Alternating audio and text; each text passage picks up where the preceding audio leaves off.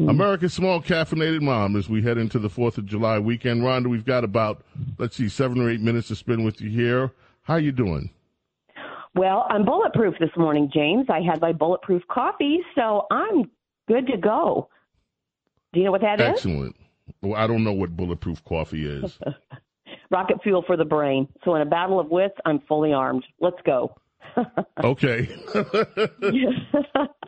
By the so, way, I was laughing about Avery. I think he's found his inner clogger with those gnats. I just had to tell you that picture just made me laugh. I love it. I love it. Poor guy. Yes, the essay this week, James. Uh, I wrote about that uh, Pride Parade in New York City recently, where they were chanting, "We're here, we're queer, we're coming for your children." My gut level reaction Oh, hell no. Earlier this Ooh. week, you, well, I mean it. Uh, this is not right versus left. This is good versus evil. And they're marching in the streets and they're telling us what they planned. You said uh, one day this week, uh, they don't care that we're mad. They push this stuff through anyway. And I thought, okay, they don't care that we're mad. So I'm done being intimidated by these people by these militant people who are are declaring that they're coming for my children. I'm done being intimidated by the bullies. So it was interesting after that video came out. Um, NBC News, I believe, had an article where they were starting to put the spin on that. Oh, he didn't mean that. Uh, that guy wasn't, he was just saying, go ahead, call me this. Why do I care? He was just trying to destigmatize this and claim his own power. You know, you can't blame the victims here, and that's what the right wing is doing. Uh, you know what? I'm going to reclaim my power here as a mother and as an American citizen. I'm going to re- reclaim my power. I this is a strategy as old as time you appear as an angel of light. You uh, use little subtle shifts to the truth. They start out subtle, but it's like um, a train that's going down a track, and an engineer flips the switch, and all of a sudden they divert slightly in another direction. Before you know it, you're in Baltimore and you were meaning to be over in Billings. That's what the little subtle shift to truth will do. Then, when people start noticing what has happened and they start crying it out in the streets, like warning, beware, then they come after you. They harass, they bully, they intimidate, and all that. And when they can no longer control or manage you, the end result is they will imprison you or kill you. It has happened before. So the first step in reclaiming that power is is refusing to be afraid anymore because fear paralyzes and then you're useless.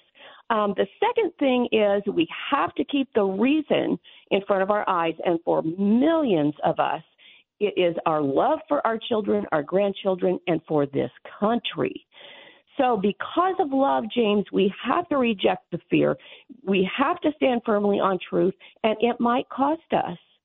But love must be greater than that fear. The third thing I thought about is we have to teach our children the truth. You know, Grant and I decided early on we were not going to cede the boys' religious training or their sex, sex education to the church and the school.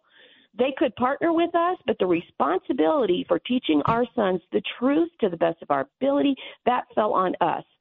So when our oldest son was like eight or nine and he was starting to ask questions because another baby was coming and he wanted to know where do babies come from and how did they get in there and all that stuff, you know, I just swallowed hard and I just answered his questions to the best of my ability. And then I told him this. You're going to hear lots of stuff about this at school. It's not all going to be good. So knowing the truth is important because truth acts like a vaccine and it protects your mind. We wanted the boys to hear that stuff from us and not from their peers or, uh, you know, radicalized uh, educators.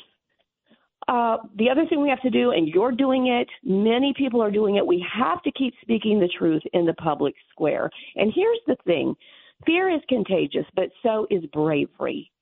And when I'm scrolling social media and there's a lot of loud, angry voices, but then somebody comes along with a voice of reason, a voice of calm, it encourages me and strengthens my own heart and resolve.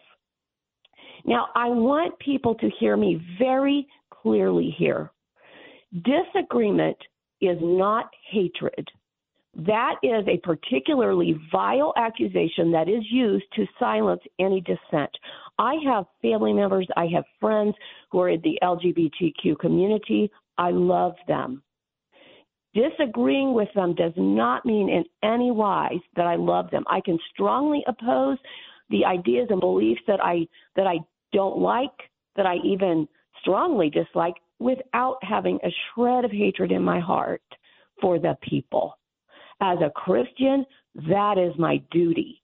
I, I I'm responsible. It's my love that constrains me. And you know what? I thought about it, James. If I'm going to re as I as I reclaim my power, I would like to reclaim my rainbow. It was it was ours first.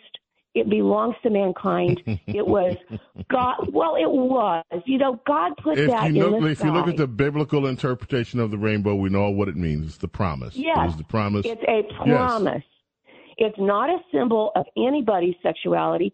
It's a sign. It's a promise from his God love. to mankind. Yes. Right. Yes. And I, I'm just going to reclaim that and embrace it. And every time I see one of those anywhere, it's going to just point my thoughts to the truth. And in that truth, I still hold love in my heart for all of my fellow Americans. That's There what's on go. my mind today. Where can we find your essay, Rhonda? It's on thedailybs.com. And people can also find me uh, at rhondaschrock.com. That's my little coffee shop in cyberspace.